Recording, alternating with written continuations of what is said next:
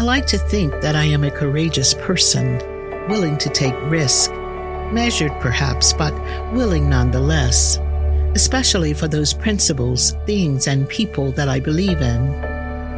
Courage is about taking risks when necessary, even when or if we are afraid.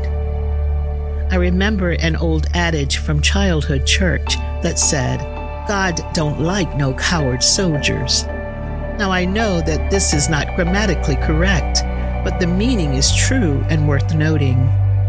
To live with faith is to live with courage, because sometimes only God knows where we will end up or what we will be called to do or endure.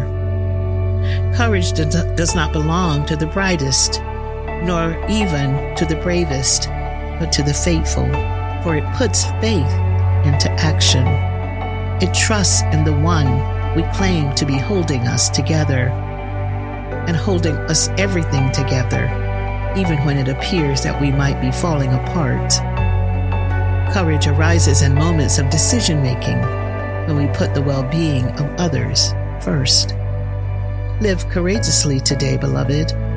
It brings its own kind of value and purpose. Give us courage, O Lord, to live boldly with few regrets. Amen.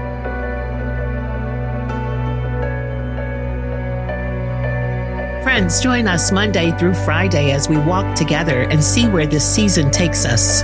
In order to not miss an episode, please subscribe, like, rate, and review on Apple Podcast, Spotify, or wherever you listen to podcasts. Episodes are also available online at our church website at paumcnyc.org.